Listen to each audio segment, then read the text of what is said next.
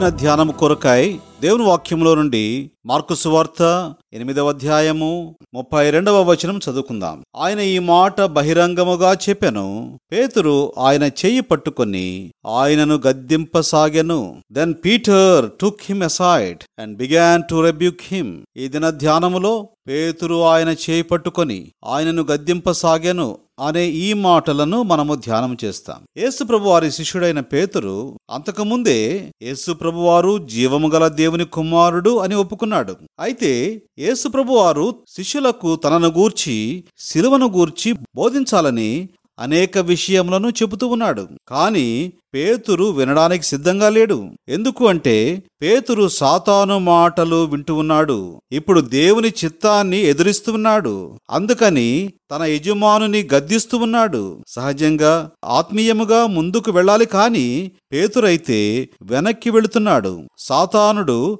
మనలనందరినీ వెనక్కి తీసుకుని వెళ్ళాలని ప్రయత్నం చేస్తుంటాడు. అందుకనే విశ్వాసులుగా మనము జాగ్రత్తగా ఉండాలి. పేతురు జీవితంలో మూడు అనుభవాలను ఈ దినము మనము చూస్తాం. మొదటిగా Peter the follower tries to be a leader. వెంబడించవలసిన వాడైన పేతురు నాయకుడుగా ఉండటానికి ప్రయత్నం చేస్తున్నాడు. మతేసు వార్త ఎనిమిదవ అధ్యాయము పద్దెనిమిది నుండి ఇరవై రెండవ వచనం వరకు మనం చూస్తే పేతురు యేసు ప్రభువును వెంబడించడానికే పిలువబడ్డాడు. దాని అర్థం ఏమిటి? అంటే ఏసయ్య బోధన వింటూ ఏసయ్య మాదిరిని అనుసరిస్తూ ఆయన చిత్తాన్ని నెరవేర్చడానికి పిలువబడ్డాడు. అయితే దీనికి వ్యతిరేకముగా ఏసయ్య కంటే తనకే బాగా తెలిసినట్లు ఏసయ్య తండ్రి చిత్తాన్ని చేయకుండా నిలువరించటానికి ప్రయత్నిస్తున్నాడు. అపవాది మతేసు వార్త నాలుగవ అధ్యాయము తొమ్మిది నుండి పదకొండు వచనములలో ఏసయ్యను శోధిస్తూ వచ్చాడు ఎన్నో ఆఫర్లు ఇచ్చాడు. ఇప్పుడైతే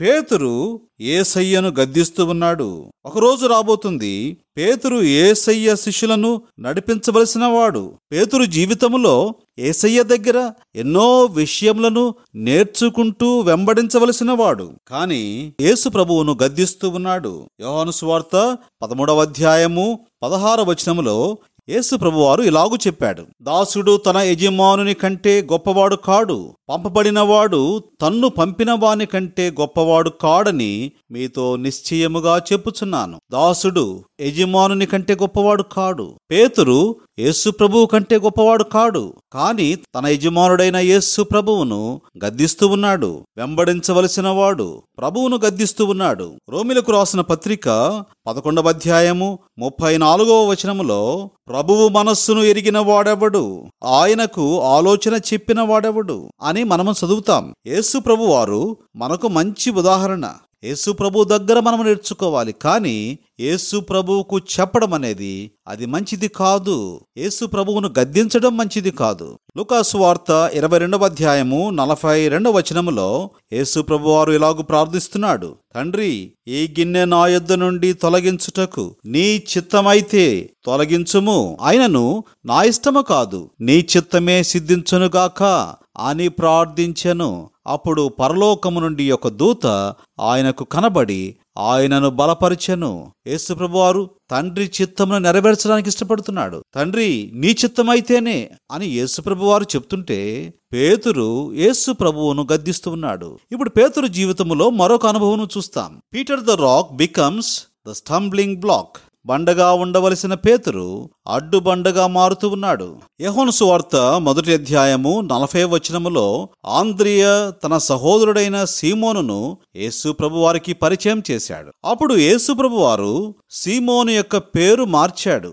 పేతురు అను పేరు పెట్టాడు. పేతురు అనగా రాయి అని అర్థం. యేసుప్రభు వారు తర్వాత చెప్పాడు ఈ బండ మీద నా సంఘమును కట్టుదును అని. ఆ తర్వాత పేతురు ఎన్నో అనుభవాలను నేర్చుకుని యేసు ప్రభువును మనకు ఇలాగూ పరిచయం చేస్తూ ఉన్నాడు. పేతురాసిన మొదటి పత్రిక రెండవ అధ్యాయము నాలుగవ వచనములో ఇలాగు వ్రాస్తున్నాడు. మనుష్యుల చేత విసర్జింపబడినను దేవుని దృష్టికి ఏర్పరచబడినదియు అమూల్యమును సజీవమునైన రాయియగు ప్రభువునద్దకు వచ్చిన వారై ఈ విధంగా పరిచయం చేస్తున్నాడు. సజీవమైన రాయియగు ప్రభువునద్దకు వచ్చిన వారై ఎంత మార్పు పేతురు జీవితంలో మనం చూస్తాం. ఇప్పుడైతే పేతురు ప్రభువును వెంబడించవలసిన వాడు ప్రభువును గద్దిస్తున్నాడు రాయిగా ఉండవలసిన వాడు బండగా ఉండవలసిన వాడు అడ్డుబండగా మారుతూ ఉన్నాడు. ఇక్కడ మనం ఒక పాఠం నేర్చుకోవాలి. బండ బండ స్థానములో ఉండకపోతే అడ్డుబండగా మారుతుంది అందరినీ ఇబ్బంది పెడుతుంది అందరికీ ఆటంకముగా ఉంటుంది. అదే పేతురు విషయంలో జరిగింది. ప్రభువును రహస్యముగా గద్దిస్తున్నాడు. అయితే ఏసయ్య పేతురును అందరూ వినేటట్లుగా గద్దిస్తున్నాడు. సతానా నా వెనుకకు పొమ్ము అంటున్నాడు. సాతాను అంటే శత్రువును వెనుకకు పొమ్ము అని ప్రభువు చెప్తున్నాడు. ప్రభువుకు మనము శత్రువులుగా ఉండకూడదు. ఈ లోక సంబంధమైన వాటి మీద మనసు పెట్టుకొని ఆత్మీయ సంగతులను ఆలోచన చేయకూడదు. కొలసిలోకి రాసిన పత్రిక మూడవ అధ్యాయము మొదటి మూడు వచనములలో మీరు క్రీస్తుతో కూడా లేపబడిన వారైతే పైనున్న వాటినే వెదుకుడి. అక్కడ క్రీస్తు దేవుని కుడిపార్శ్వమున కూర్చుండి ఉన్నాడు. పైనున్న వాటి మీదనే గాని భూసంబంధమైన వాటి మీద మనసు పెట్టుకొనకుడి. ఎలయనగా మీరు మృతి పొందితిరి మీ జీవము క్రీస్తుతో కూడా దేవుని యందు దాచబడి ఉన్నది. ఈ లోకములో క్రీస్తుతో కూడా లేపబడిన అనుభవములో పైనున్న వాటి మీదనే మనసు పెట్టుకోవాలి కాని భూ సంబంధమైన వాటి మీద మనసు పెట్టుకొని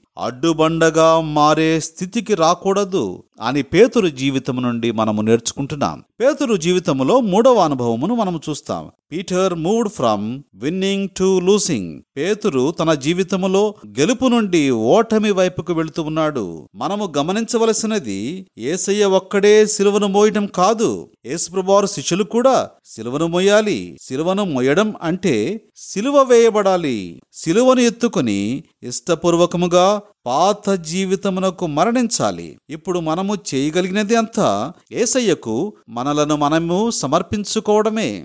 గలతీలకు రాసిన పత్రిక రెండవ అధ్యాయము ఇరవయవ వచనం చదువుకుంటాం. నేను క్రీస్తుతో కూడా సిలువ వేయబడి ఉన్నాను. ఇకను జీవించువాడను నేను కాను. క్రీస్తే నాయందు జీవించుచున్నాడు. నేనిప్పుడు శరీరమందు జీవించుచున్న జీవితము నన్ను ప్రేమించి నా కొరకు తన్ను తాను అప్పగించుకునిన దేవుని కుమారుని అందలి విశ్వాసము వలన జీవించుచున్నాను. ఇది మన అనుభవముగా ఉండాలి. ఇక్కడ పేతురు తనను తాను కాపాడుకోవడానికి ప్రయత్నం చేస్తున్నాడు. స్వార్థపూరితముగా ఆలోచిస్తున్నాడు. కాబట్టే ఏసయ్యను గద్దిస్తున్నాడు. ఇది వద్దు ఇలా చేయకూడదు అని అంటున్నాడు. మనము కూడా స్వార్థముగా ఆలోచించకూడదు. మన స్వార్థం మనలనే కాదు సువార్తను వినే వారిని కూడా దొంగిలిస్తుంది. మార్కు సువార్త తొమ్మిదవ అధ్యాయము మొదటి పదమూడు వచనములలో యేసు ప్రభు వారు పేతురు యాకోబు యోహానులను ఎత్తైన కొండకు తీసుకుని వెళ్ళిన సందర్భమును మనం చూస్తాం. అది రూపాంతరపు కొండ.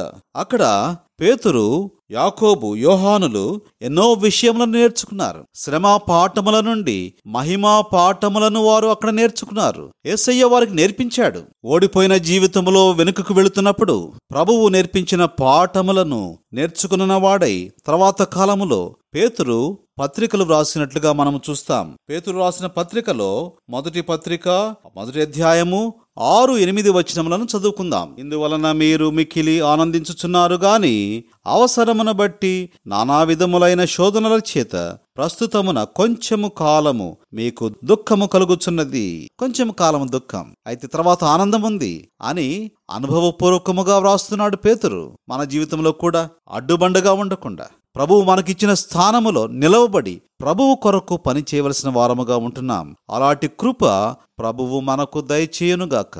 ప్రార్థన చేసుకుందాం. ప్రేమ కలిగిన మా ప్రియ పరలోకపు తండ్రి నమ్మదగిన మా దేవ యేసు పరిశుద్ధమైన నామములో మీకు వందనములు. పేతురు జీవితములో వెంబడించవలసిన వాడు నాయకుడుగా మారడానికి ప్రయత్నం చేస్తూ యేసు ప్రభువునే గద్దించాడు. పేతురు జీవితములో బండగా ఉండవలసిన వాడు అడ్డుబండగా మారిపోయాడు. విజయం గెలుపు వైపుకు వెళ్ళవలసిన వాడు ఓటమి వైపుకు వెళుతూ ఉన్నాడు. మీరు సంధించారు సరిచేశారు. శ్రమ పాఠముల నుండి మహిమా పాఠములు నేర్పించారు. అందుకని తర్వాత కాలంలో తను వ్రాయగలిగాడు. ఎన్నో చక్కని పాఠములు మా జీవితంలో కూడా పతనముల నుండి గెలుపు వైపుకు వెళ్ళుటకు కావలసిన కృప దయచేయమని యేసుప్రభు వారి పరిశుద్ధమైన నామములో స్తుతించి ప్రార్థించి వేడుకుంటున్నాము తండ్రి. ఆమెన్. God bless you.